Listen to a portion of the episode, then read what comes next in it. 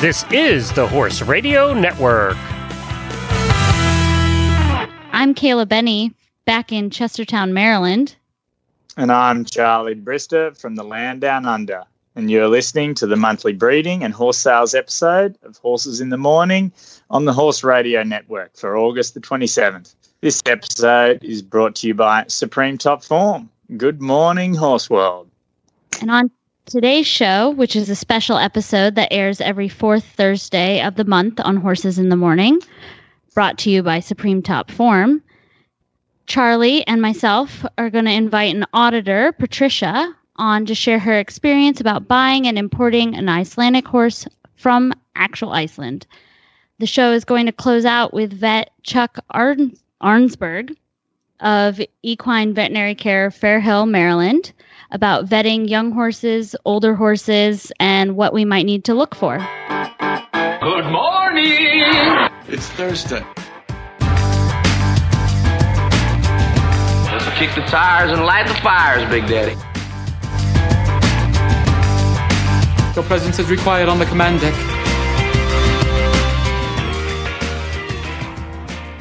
So, Charlie, how's the land down under?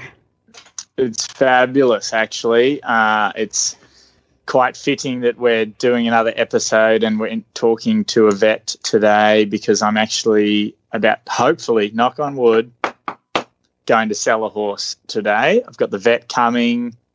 Uh, is a 10 year old thoroughbred that I've been training for about six weeks and just put a video up last week, and that has blown up social media and had a lot of interest. So sounds like it's going to a really good home. So fingers crossed. I'm gonna keep And what my about you? I'm gonna keep my fingers and toes crossed for you. Um, I actually just had a horse vetted. Um, we actually had to pause the vetting because he stepped on a clip about three weeks ago and was taking a few funny steps going that direction. So we've paused the vetting. We're regrouping, giving him 10 to 14 days, and then going to keep keep our fingers crossed that he jogs sound on a circle. Um, you know, it's really hard to keep these animals alive once you make that appointment. Yeah. You make you make the appointment for the vetting, and they just become suicidal. I swear. Well, I know. Um, yeah, I'd be win- I'd be a bit stiff if I stepped on a clip. I'd be whinging for a couple of weeks too, so I can understand it. And is the potential buyer uh, being con- considerate and understanding of this whole process? they're being amazing actually so i mean i gave them the history of that the horse stepped on the clip. Um, and he did actually i mean he stepped on it enough he drew blood. So it was it was kind of nasty. Um, the horse never took a full lame step on the straight line. So we gave him a week off. We kept the shoe on because he's a thoroughbred right off the track and we didn't want his feet we didn't want his feet to fall apart. So but my farrier was awesome carved out a spot so we could soak and pack it.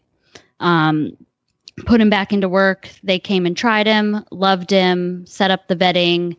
Um, and it was actually quite surprising but it is i mean we put a block in. He blocked to the foot. Everything looks fine on x-ray.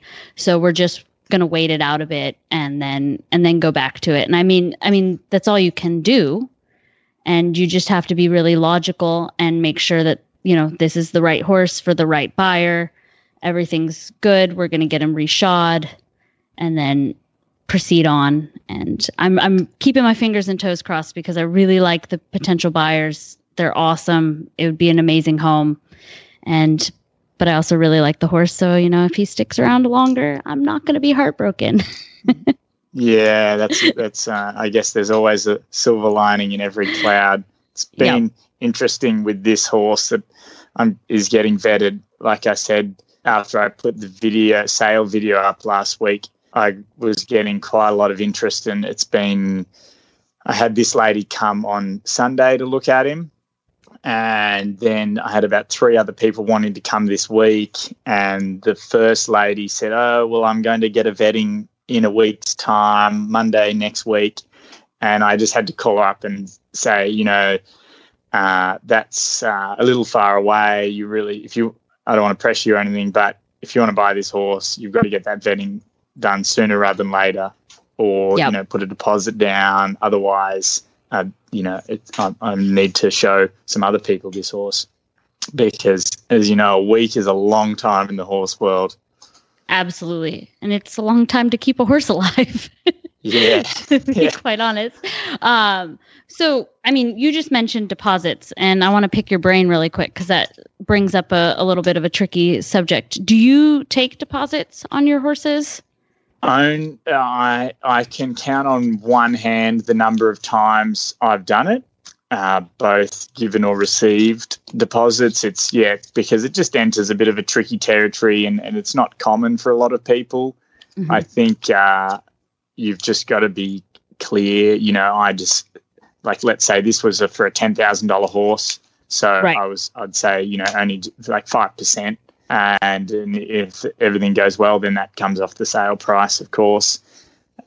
But you Ab- just got to talk to the potential buyer and then also you know the the owner of the horse and sort of get make sure everyone's on the same page. And I guess I was lucky that there were a lot of people interested, so it's a lot easier to uh, get things happening and when that's you know the pressure's on Yep. so i think as long as you've got that clear and in, in writing even in, in an email i'm no lawyer but you want a record of it that's for sure Absolutely. you know what people are like Exactly. And I mean, I only bring it up because it gets really tricky.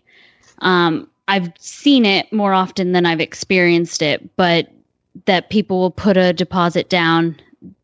They think that they have the horse held, and then they they change their mind um, partway through the process. They don't even make it to the vetting sometimes, and then it becomes a dodgy situation as a seller because then you go back to the people that were in line to come and try the horse and you say okay well the horse is available again.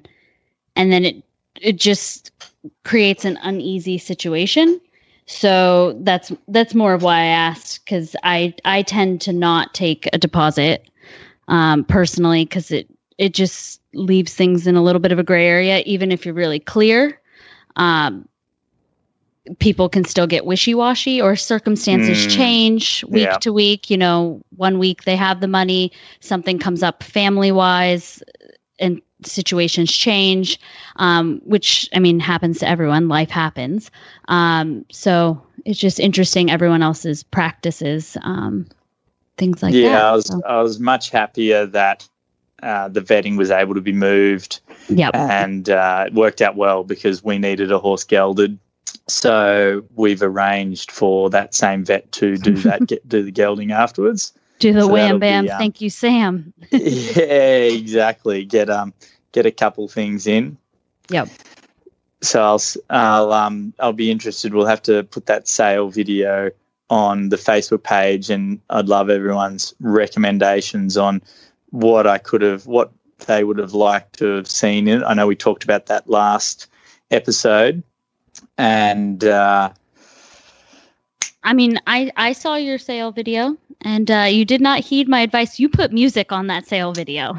I, you know, I've never been one. To, I'm not a good listener. Let's be honest. What what I have done for uh, this horse, which I've this is I've only shown him to two people now. Oh, this is the second lady that tried him, wanted to buy him. What I did, which was a recommendation from Rebel Morrow, actually, who's an Olympic eventing rider. She went to the Athens Games in 2004 on a little thoroughbred. Mhm. She because of what I do, you know, a lot of the horses I sell are to the adult amateur, and a lot of them come, you know, without a coach, and uh, you end up spending an hour and a half teaching the lady or the the guy on the horse. She said, you know, get them to come for a lesson on the horse, and either they bring their own coach or they come and have a lesson um, because you know on Sunday I spent nearly two hours helping this lady, so that's actually been uh, a good thing. You know, just just charging a normal lesson and just going through everything and, and still going for about twice as long as a normal lesson. So they still get a lot of value out of that. But I found that quite good. You know, as a coach, you know, you're sometimes short on time and over overworked and underpaid. I'm sure. Yep. That actually, and that also brings up another point. There's a f- sale barn in Virginia um, that's owned by Tom and Claire's Mansman, and they actually they're known for they will charge you a lesson fee um, if you don't bring your coach to try the horses.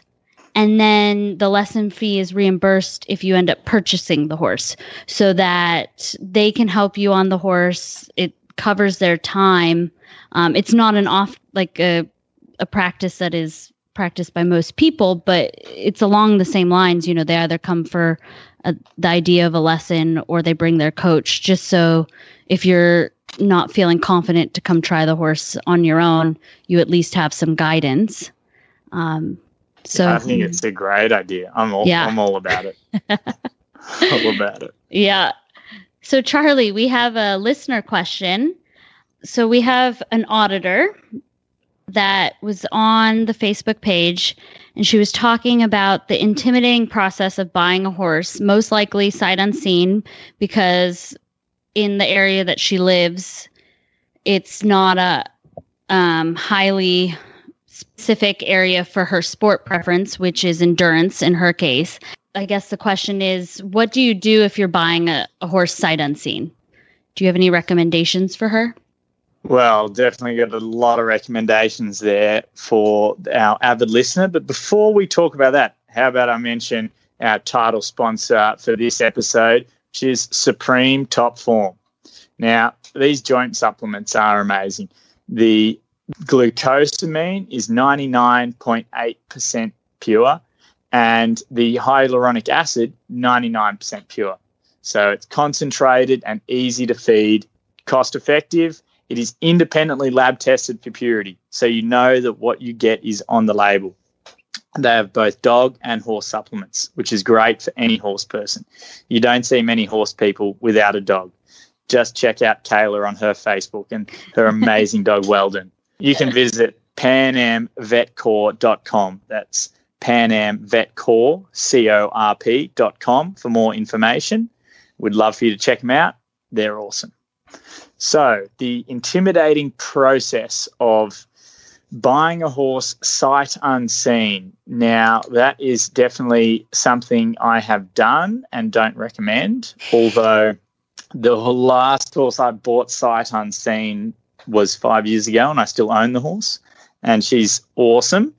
Uh, but definitely came with a few things I didn't know about her. I didn't get enough information. I didn't get a pre-purchase done. Uh, she turned up and was a year younger than I thought. Um, she's been sound as a bell ever since I've had her, so I'm definitely lucky there.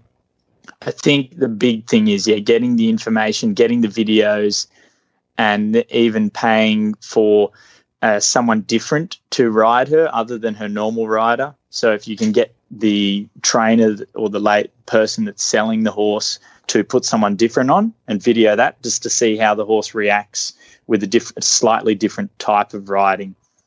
Um, but in the scheme of things, you know, the a horse is a really long-term investment. So, you know, even if it's a bit hard to or inexpensive to travel interstate, it can certainly be worthwhile in the long run of making sure that you find a good match. Uh, and that's I always recommend, even if it costs you five hundred dollars to go and look at a two thousand dollar horse, it's worthwhile when you take into account the feed bills, vet bills, farrier bills, lessons with Kayla bills, all those sorts of things.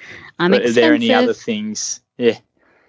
Are there any other things you'd recommend trying uh, to, or looking to buy a horse sight unseen?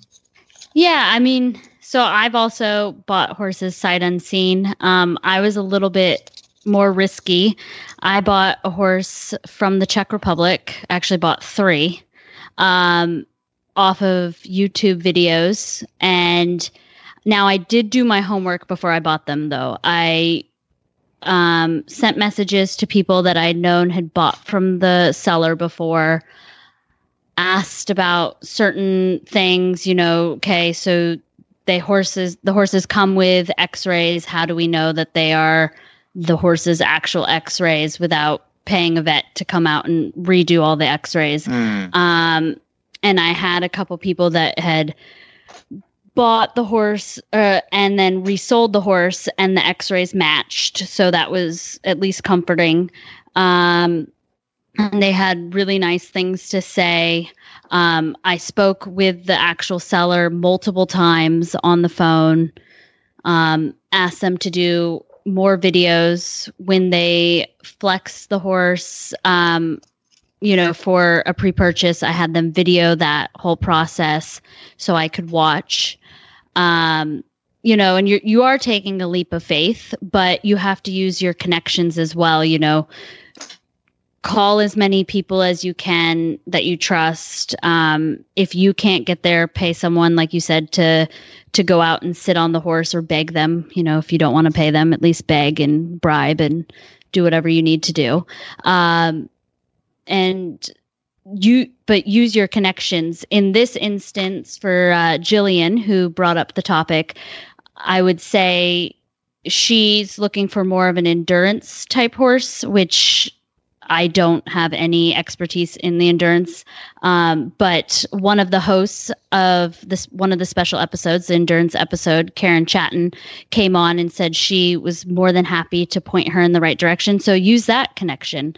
Um, if you feel like you don't have a direct connection, but you know enough people, go into a Facebook group, start asking questions, um, and then do your homework from there and I would always recommend doing a vetting when possible. Um, even if it's a really cheap horse, that horse could, Mm. so like you said, it's an investment. It could cost a lot of money in the back end of all of it. especially if you're looking at an endurance horse, even if you're only doing a 40, you know, 20 mile ride, that's still a lot of uh, a lot of distance compared to what most horses do these days. So you want to make sure that they've got the soundness and the joint stability to stand up for that. Yep, absolutely. Well, let's. we've got to get you out and do an endurance ride, Taylor. I don't know. I don't think my bum would uh, hold up to that. it's a long time in the saddle. Yeah, I did. I bro. I started a three-year-old Arabian endurance bred horse a few years ago for a lady, and lovely horse. I think he was still a colt, so he was a bit opinionated, but just a beautiful animal, muscly and good movement. Jumped a little bit as well. Only just jumped him a little cross rail. It was of his age, but then I sent him back to the owner after a month of being started. Called up a week later to see how he was going, make sure he'd you know, was still behaving and settled in well. She said, Oh, he's gone lame. I said, What? What do you mean? What happened? She goes, Oh, well, I did 150 Ks, you know, which is just under 100 miles uh, this week. And I went, Oh my God, you just like 100 miles on a three year old. What do you expect? Um, so, you know, you never know what the if you're buying a horse, what that person might have done. So, and that's why you Yeah. need to yeah talk to other people, see what it's like getting horses from them if possible. Yeah, absolutely. Well, I think we should crack on to our first guest, which is an auditor. So I'm super excited to hear from her. And then maybe we'll get to some more listener questions after that. So today we have auditor Pat on to chat with us about her experience horse shopping and buying and importing an Icelandic horse from actual Iceland. Um, I just want to make a side note too. If you want to become an auditor, which is a super listener, and help support the radio network and all of its shows, just go to thehorseradionetwork.com and click on the auditor banner on the right side of the page. But I'd like to introduce Pat. Pat, how are you? I'm great, thank you. That is what we like to hear. yeah, she's a super listener, Charlie. She she I helps. didn't realize we had these um, auditors that you told me that. I'm like, oh my god, I'm getting audited. This is this the IRS? Because if so, I'm in trouble. not quite, not quite. But uh, Pat is a super listener, and um, I put a post out on the auditor page, which is a private group on Facebook, and reached out to people about their buying experiences. And Pat came on and was talking about buying an Icelandic horse from Iceland, and I thought that that was quite unique, and we needed to have her on the show. So Pat, take it away. Like, where did you find this horse? How did you get into this weird journey? You know, it was a weird journey now that you say that. Um, I'm up here in Vermont, and one of the things that's popular here is the Icelandic horse. I think there are probably four or five different farms within a couple hundred miles. And um, about, oh gosh, five or six years ago, we went to a farm called Vermont Icelandic Horse Farm. And they do everything from one hour trail rides up to five day treks where they go in to in and it just lasts for days. Um, that's a little much for me. So, friends or my husband and I, we would go on these trail rides. And the first time I went, we were tolting up the road, you know, and this is in Vermont, so there are big hills and trees. It's just beautiful. And I said to the owner, I have to buy one of these. So that's how it got started. you, Pat, you just threw out a word there. I thought I better bring to light because I'm sure some of our listeners aren't would be a little confused. You said you were tolting up a hill. Now, um, if you could let us know exactly what the tolt is. Yeah, that's a great question.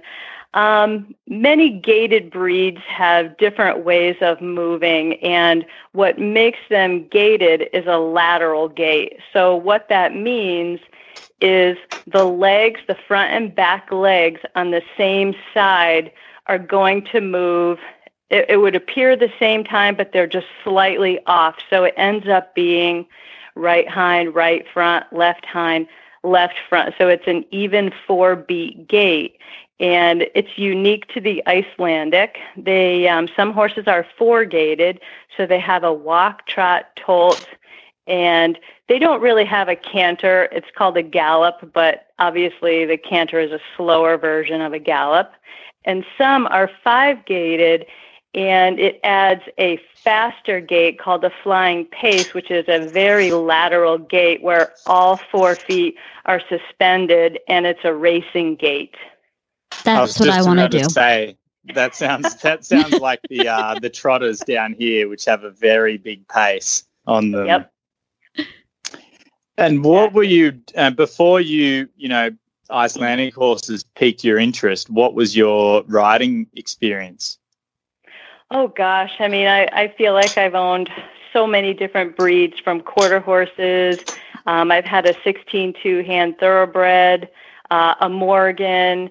So just a variety of horses. Um, my father was allergic growing up, so I had to wait until I was 22 before I bought my first horse for $400. and yeah, so I've you know I've worked at standard bred tracks. I've you know worked professionally in horses, halter horses, all sorts of areas. And um, I had gotten out of horses for several years, and you know we just I got my husband into polo, which was a big mistake. Now we have a polo horse too. but we would go riding for fun, and these little guys just captivated me the I guess they're probably almost the right height for polo, but they don't quite have that uh, turn and agility necessary. That's true. He's never really wanted to play polo on my horse, but in polo, the length of the mallet is in relation to the size of horse you ride. So I don't think he has a mallet small enough. That's good. We wouldn't want him stealing your new horse. No, and uh, had had you been to Iceland, um, you know, before you got into this idea, or this idea then created the desire to go and travel to Iceland?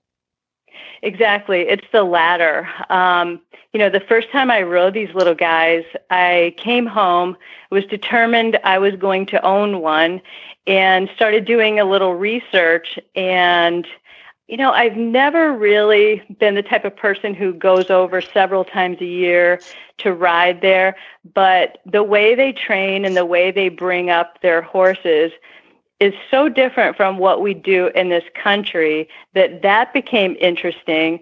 So I started looking for horses in this country, suffered a little sticker shock because I assumed the price tag would go with the size of the horse. It doesn't. so needless to say, it was a few years uh, before I actually bought my first horse. It just took a, a while to think, you know, this much money for a shaggy pony, it just didn't make sense to me. Um, but, you know, I got over it and uh, eventually bought one. You mentioned that uh, the way they do things over there is very different. What in, in regards to breeding and raising them? How does that differ from what you've seen in America? That's a great question. So when they have the baby, um, it actually gives birth on its own outside, probably in the wild. Um, they will go out and find the baby, but for the most part, they leave the baby alone with the mom for four years. So, what the baby does is it learns how to be a horse. It learns how to live in a very extreme environment. Um, you know, traversing creeks and fjords and volcanoes, uh, rocky terrain. It learns all of these things so that when at four years old, they bring it down to train it. It's uh, very independent thinking and um, it's a real partner as opposed to being babied, you know, from the moment it hits the ground it's a rough little character, and um, they're a little bit more aloof. The ones that are raised in Iceland because they're not handled from day one like horses here, but it makes a great, well-rounded little partner. Yeah, they sound uh, pretty tough and independently minded. They are. And uh, I guess uh, I wonder if any of these little Icelandic horses made it onto Game of Thrones when they were filming over there. It'd be fa- interesting if you had a famous one in your midst. You know, I don't know about that, but um, I know I was just watching the most recent season of Norsemen on Netflix, and there are tons of them there. I was like, look, it's an Icelandic. So they do show up. Lord of the Rings, places like that. So they're they do seem to be pretty strong though. Like you mentioned, they can carry, um, you know, a, a, bigger bigger people than what you'd think for their size. Because we're wondering about Glenn, the producer. You know, we're thinking he needs to get himself one if that's possible. It's very possible. They actually have the bone density of a draft horse. So you might see, you know, their sizes range from 12 to now they're breeding larger ones up to 15 hands and above but my mare that I have now is 13 hands and she easily carries my husband. They're just, you know, they're they're very cooperative horses.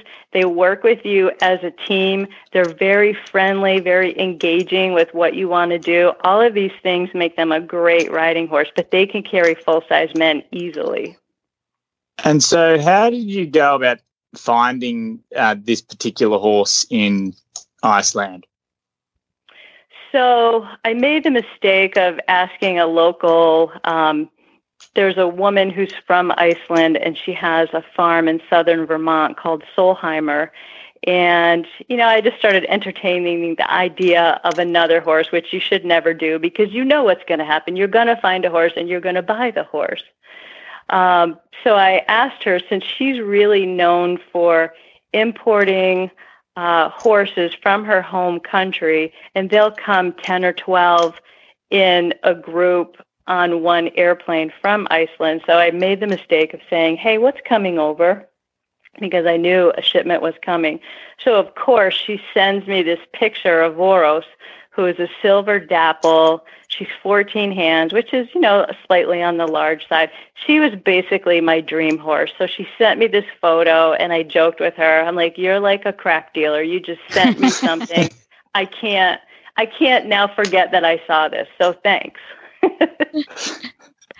so, Pat, what was the did you vet her or is she just coming over? Tell us about that process. Yeah, that's a great question. Um, since I was working with this importer and she's from that country, speaks the language, knows the culture, and has many contacts there in terms of breeding farms, friends, and whatnot. Um, what the process was from the beginning was it was just really easy. So she knew of a horse uh, that was for sale that fit my needs. Uh, once I said, "Yep, I would like to go forward with this," she set up the pre-purchase exam got the x rays done. They were sent to me. I forwarded them on to my vet, who then forwarded them on to colleagues at Cornell for another opinion. And once all of that checked out, I committed to buying the horse, signed a purchase agreement, and the money was wired.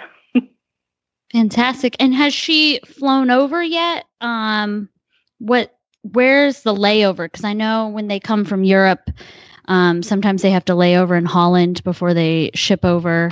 Is it similar process, or do they go straight from Iceland? Yeah, it always has been. Originally, they would go Iceland to JFK and quarantine there.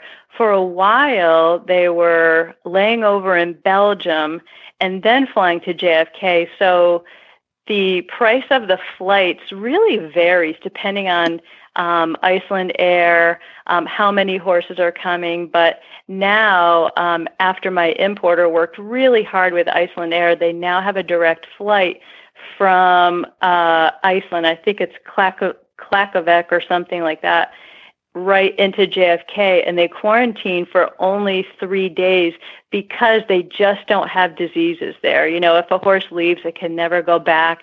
If you go over for a riding trip, you can't bring your riding stuff. You have to buy all new. So they're very um, stringent about getting into Iceland.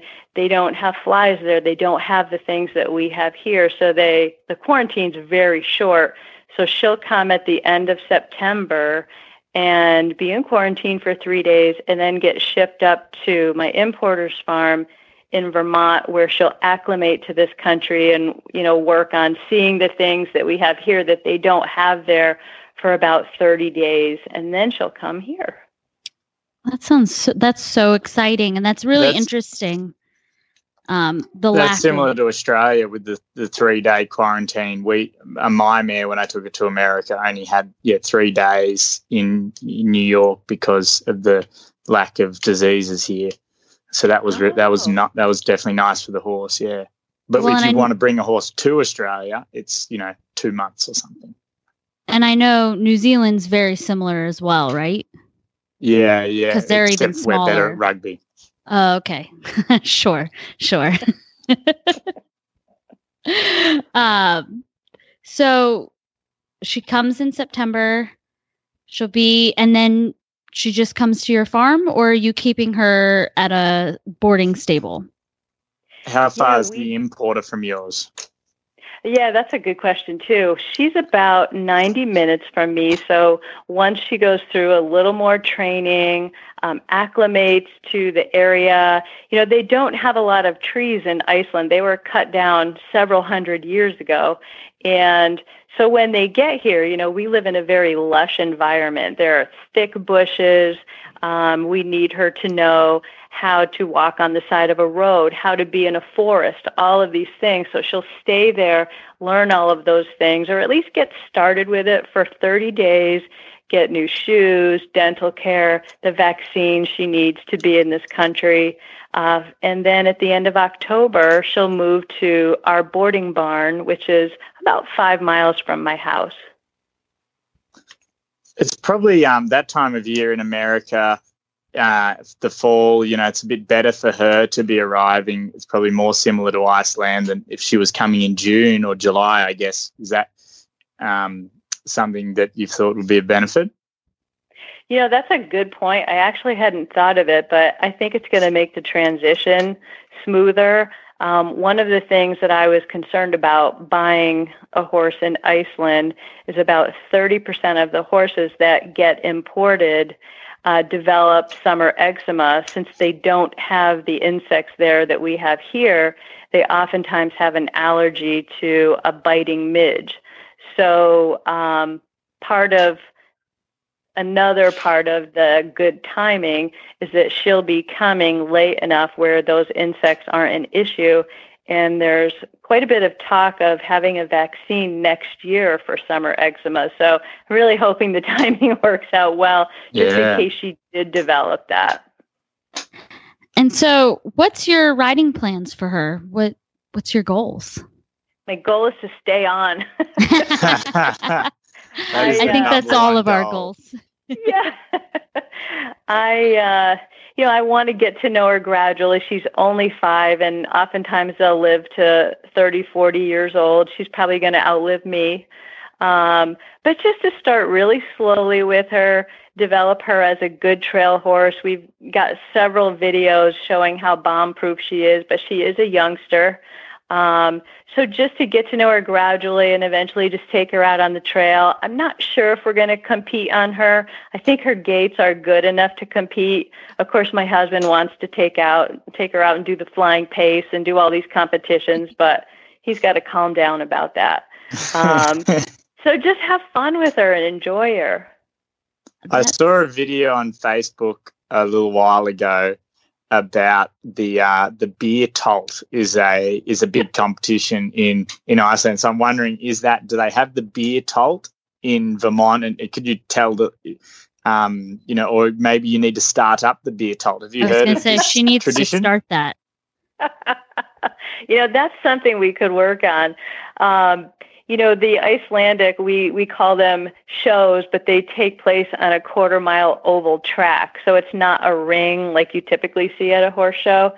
And the horses are competing against an ideal gait. So there are lots of different classes and, um, you know, it's a, it's a very cool thing. There's a lot of fast horses. And at the end of the day, everyone's tired, exhausted. They do the beer tolt. So there's lots of music. Everyone gets a full stein of beer. And since you direct rein Icelandics, you now have a beer in one hand and you're supposed to deal with these two reins in one hand. So I've learned that the tip is you tie those reins together. They're not going to neck rein, but you just hold on. So whoever has the most beer at the end is the winner. So that signifies a smooth gait. I love this. I reckon we should uh, institute this in a few other disciplines as well. Maybe not cross country, uh, but I think that's the definitely most ideal. dressage.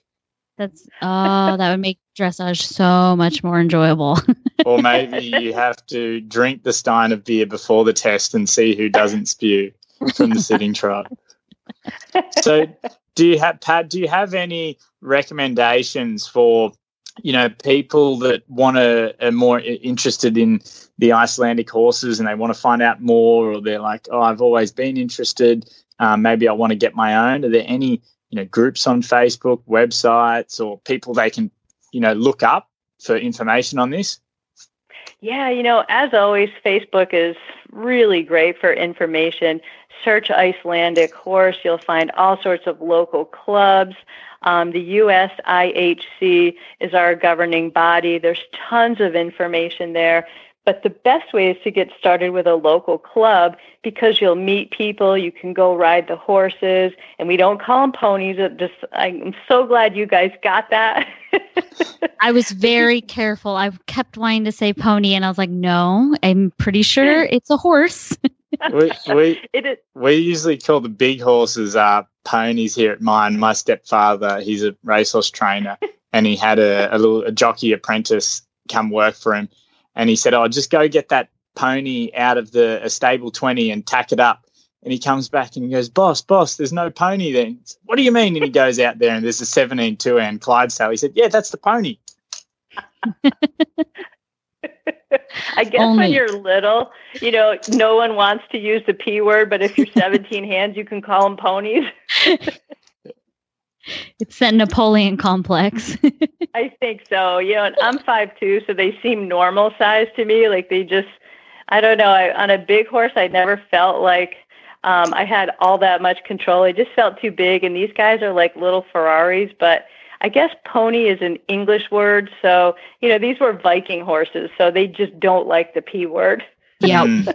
yeah, that's understandable. Well, thanks very much for coming on, Pat. This has been awesome getting some more info on Icelandic horses and you know the process from an, uh, you know a small time listener, not one of the some of the big breeders and buyers that we've had on in the past. And uh, I can't wait to see uh, some updates on on your new addition to the family. Thank you. Thank you so much for the time. I really appreciate it. You know, Charlie, we have the most amazing auditors. They're really interesting. That I'm whole- surprised someone people even listen to us. Like, are you making these questions up, Kayla, that come from the auditors? no, because we just talked to an auditor. Uh, I You're swear. making her up. I swear. Um, but let's get to another listener question before we get to Chuck uh, with the vet segment. So we have a, a listener question about how to market horse for sale if you're an amateur owner that's not in a program with a trainer regularly.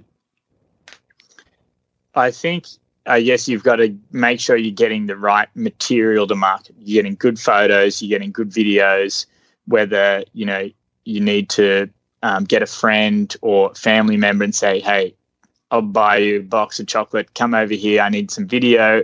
Make sure you get the sun in the right position. So you move the sun where you need it to be so the shadow is not in the video, those sorts of things. Or then when you've got that, if you can edit it and make good quality footage or make it look better, don't put any music on it. Otherwise, Kayla won't buy your horse.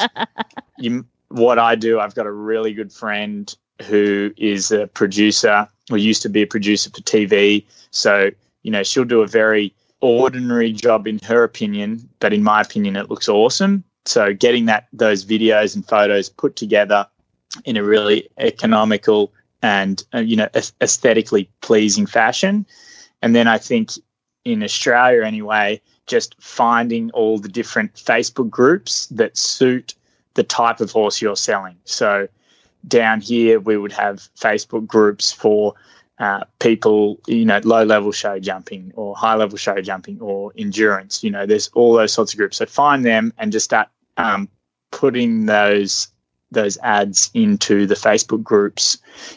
You know, as long as you're playing by the rules of the Facebook groups and not annoying anyone, that's going to be a great way to get some attention. Absolutely. And I mean, there are websites too. So, Dream Horse for the US listeners, Dream Horse, uh, Equine Now, things like that. You can also put them on and, uh, but just market, market, market. And now we have Chuck Arensberg from Equine Vet Care, um, which is in Fair Hill, Maryland.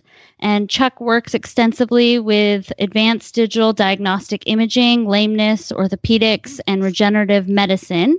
He's an FEI and NSA vet and has a keen interest in private sport horse pre purchase examinations and thoroughbred public auction sales.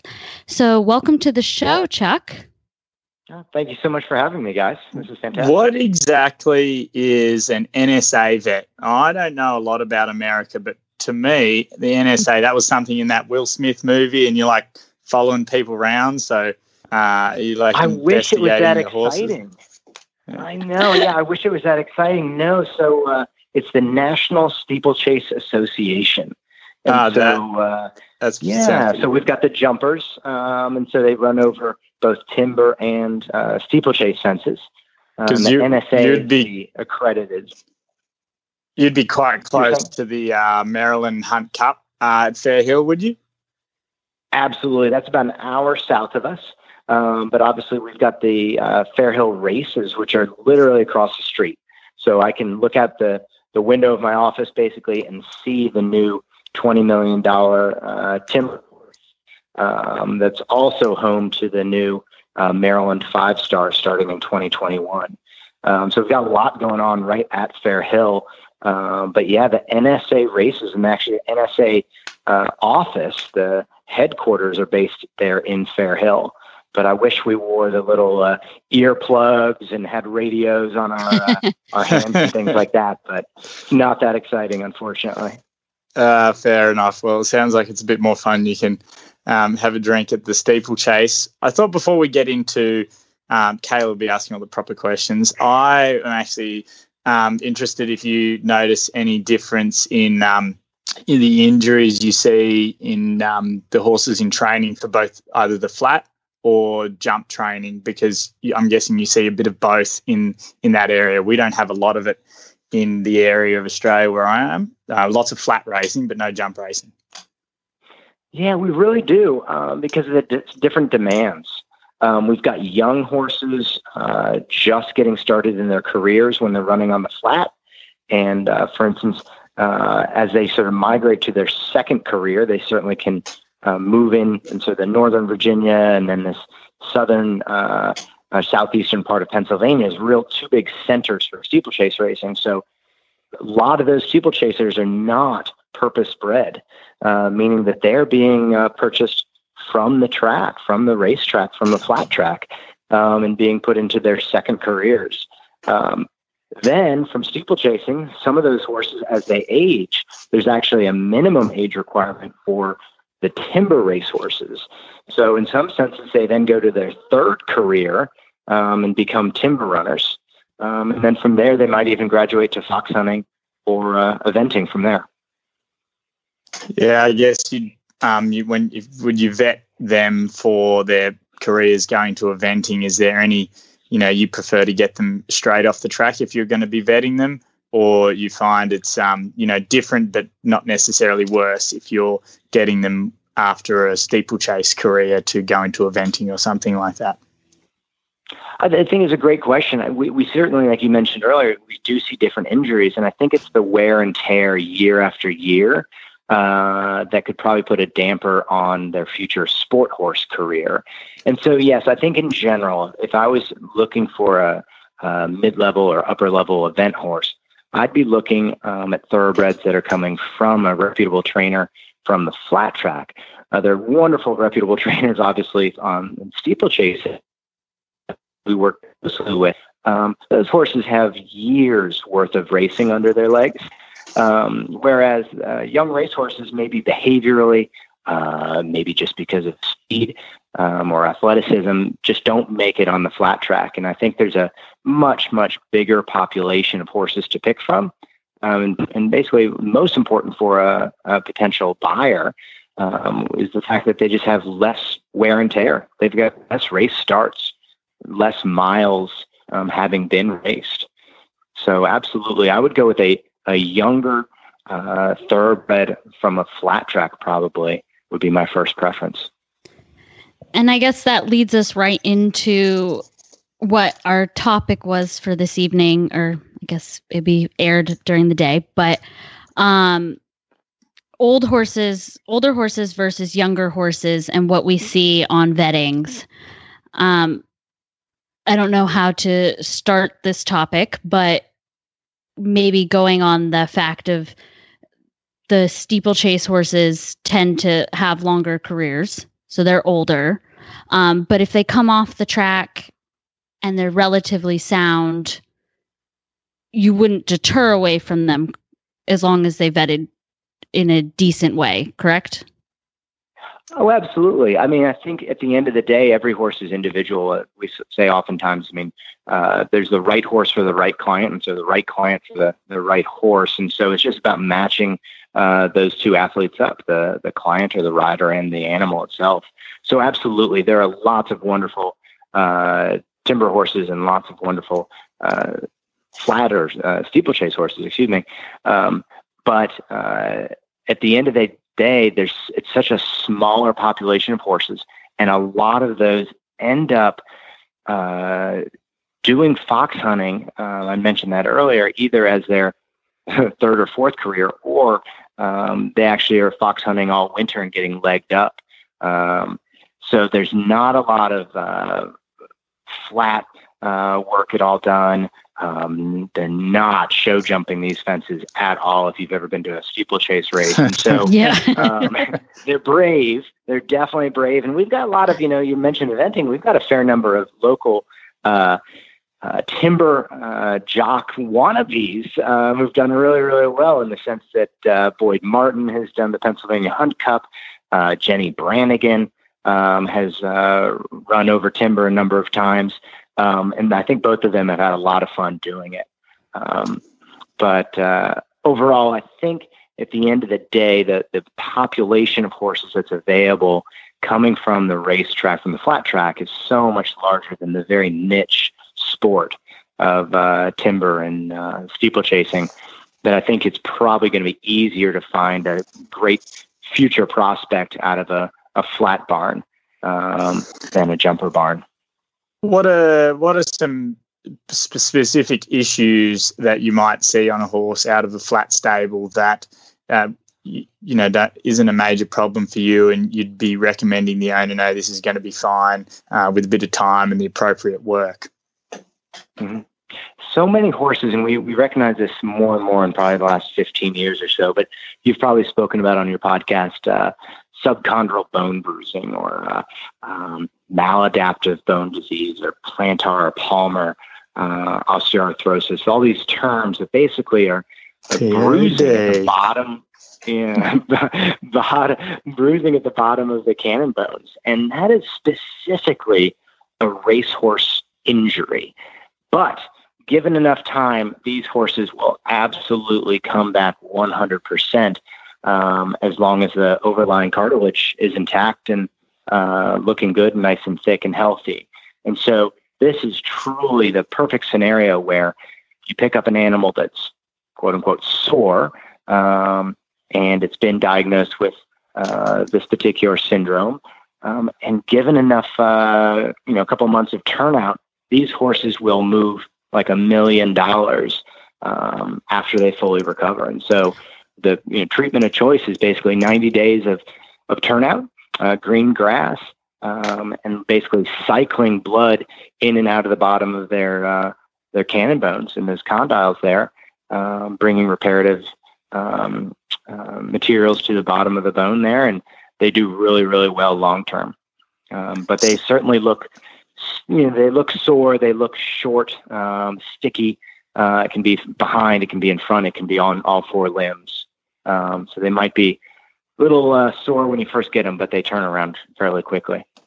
So on that, you mentioned our POD there, and my stepfather's a flat trainer here in uh, Sydney, and we've got one with that POD. And I obviously you mentioned turning it out with for three months. If you were going to be turning it into a sport horse, have you got any recommendations as a little aside, you know, just so I can benefit um, to uh, help it with its racing career? Yeah, I mean, at the end of the day, we try to get blood flow to the bottom of the bone. Um, yeah. So there are a number of different medications we try to use here in America, but primarily they're vasodilators. So things like aspirin, uh, things like Trental or pentoxifylline can bring more blood to the bottom of the bone.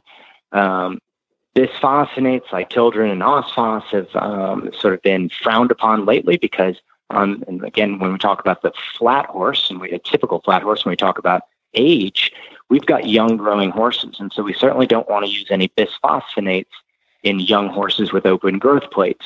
Yeah. But if we had a similar disease in an older horse, like a jumper, for instance, then you could make the argument that a bisphosphonate would certainly help those horses coming off the track. Yeah, and that's now, something to be mindful of. And now, hmm. Chuck, how would you diagnose this these bone bruises? Absolutely. So a lot of times you can get a general impression just by how the horse moves. But as we're all aware in the horse industry, it's really dangerous to uh, make a diagnosis just by watching the horse uh, jog, and that's then that being it. So these horses tend not to have any filling in their ankles in general, um, unless there's some other concomitant disease. Um, they tend uh, to flex positive, uh, lower limb flexion. Um, and then certainly if they were lame enough in any particular limb, you could consider blocking um, the specific nerves that innervate the bottom of the condyle there, the bottom of the cannon bone. Um, or you could do advanced imaging. A lot of times we, we don't get into that type of situation in a pre-purchase, um, but perhaps the horse was already diagnosed by the current trainer and they've decided not to move forward with training. But the, the diagnosis uh, of choice, the gold standard would be a bone scan. So that's the best way to do it. But oftentimes, obviously, we don't do that in a pre purchase scenario. Any a little pricey? Exactly right. Certainly more pricey than X-rays, and it's tough because X-rays, you know, they don't, they're not going to show a lot. um, on this particular syndrome and disease. Um, and if you do have abnormal X-rays um, with this disease, it's probably indicative that it's a pretty serious uh, syndrome going on. It might be one that you might want to be a little bit more hesitant about. When someone brings a horse to you or presents a horse to you for a pre purchase, are there any things that you'd like to see owners or sellers in general do better in either, you know, the information they give you or the way the horse is presented to you? That is a yeah, that's a great, great question. I got to tell you that the funniest thing as a FEI vet, um, you mentioned we were talking about the NSA earlier, but as an FEI vet in eventing, uh, we always joke um, in the hold box as you, you do a uh, you know the jog, and if a horse is held during the horse inspection, they move to the hold box, and the hold box veterinarian then is able to perform a, a brief lameness exam uh, and physical exam on the horse. The funniest thing that happens though is all the hoof oil that's presented or that the horse has on its uh, feet uh, for the horse inspection. Obviously, the the rider looks fantastic and uh, very professional and wonderful clothes. The horse is you know impeccably turned out, but man, the hoof oil is a pain.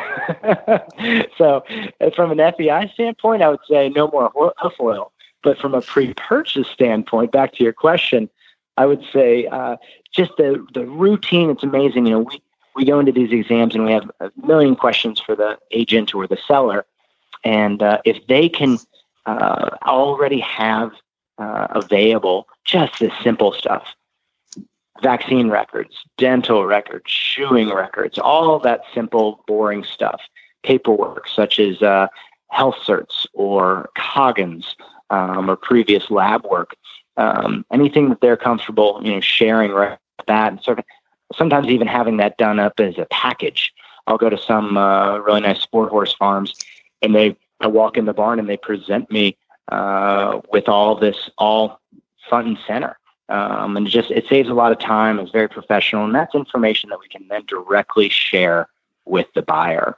Uh, literally, just hand over all that and make it more of a seamless transition. Yeah, no more hoof oil. A bit more respectful no more as well. no more hoof oil.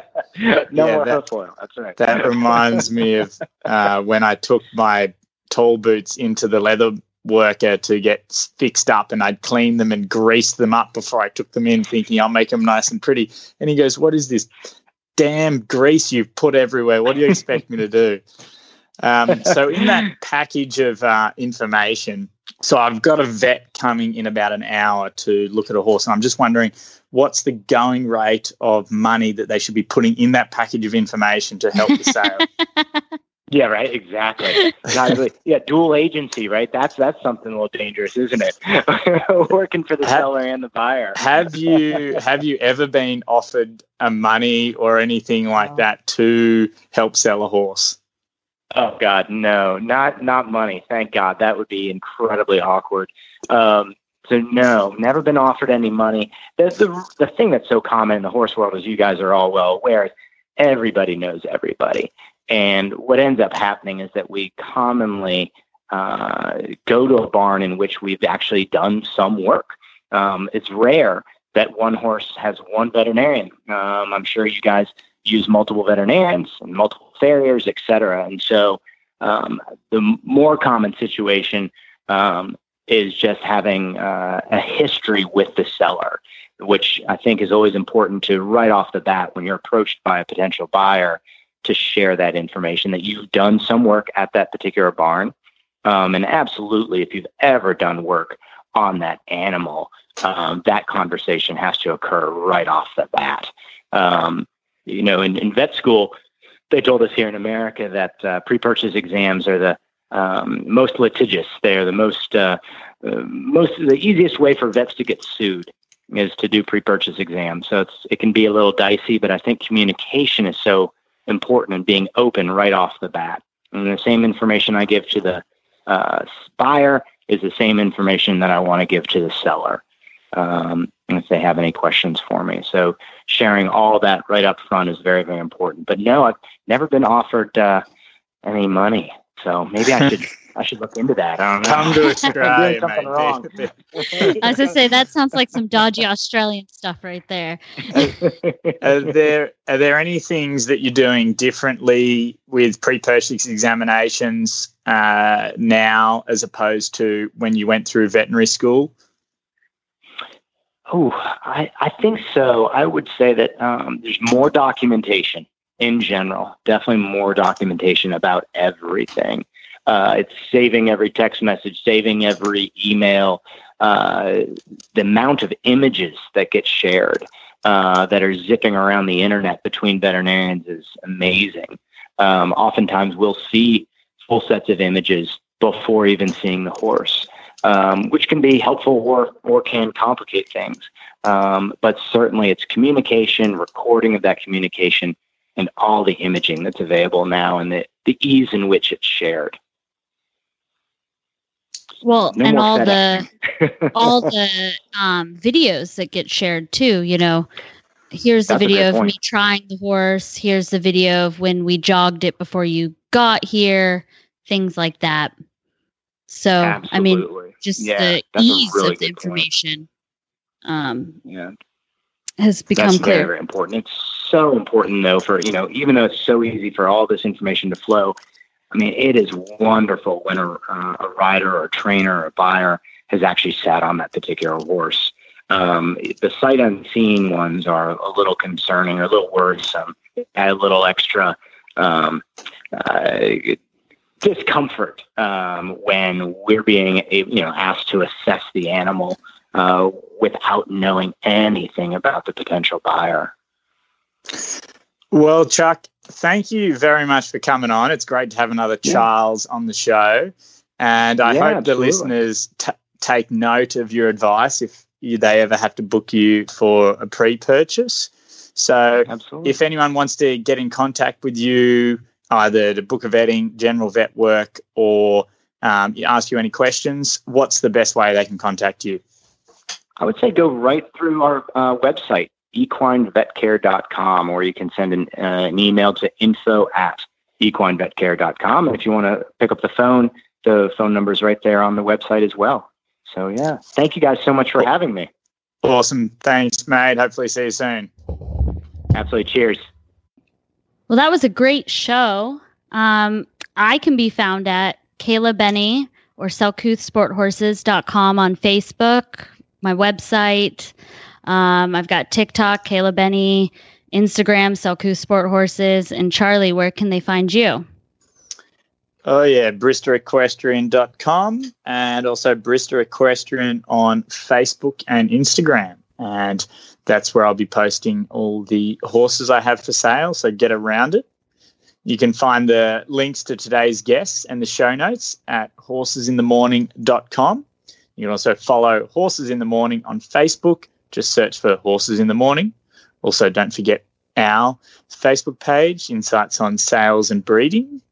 You can have all the Horse Radio Network shows with you wherever you go with the free app for iPhone and Android. Go to your app store and search Horse Radio Network. And also, I believe Kayla, Glenn, and Jamie are going to be back live next Monday. And well, that's exciting. And thank you to our sponsors, our title sponsor, Supreme Top Form. And thank you to Charlie for coming on and hosting with me. And remember, riding like life doesn't need to be perfect to be wonderful. Give your horse a pat after every ride. That's right. Eat right, nap, repeat, people.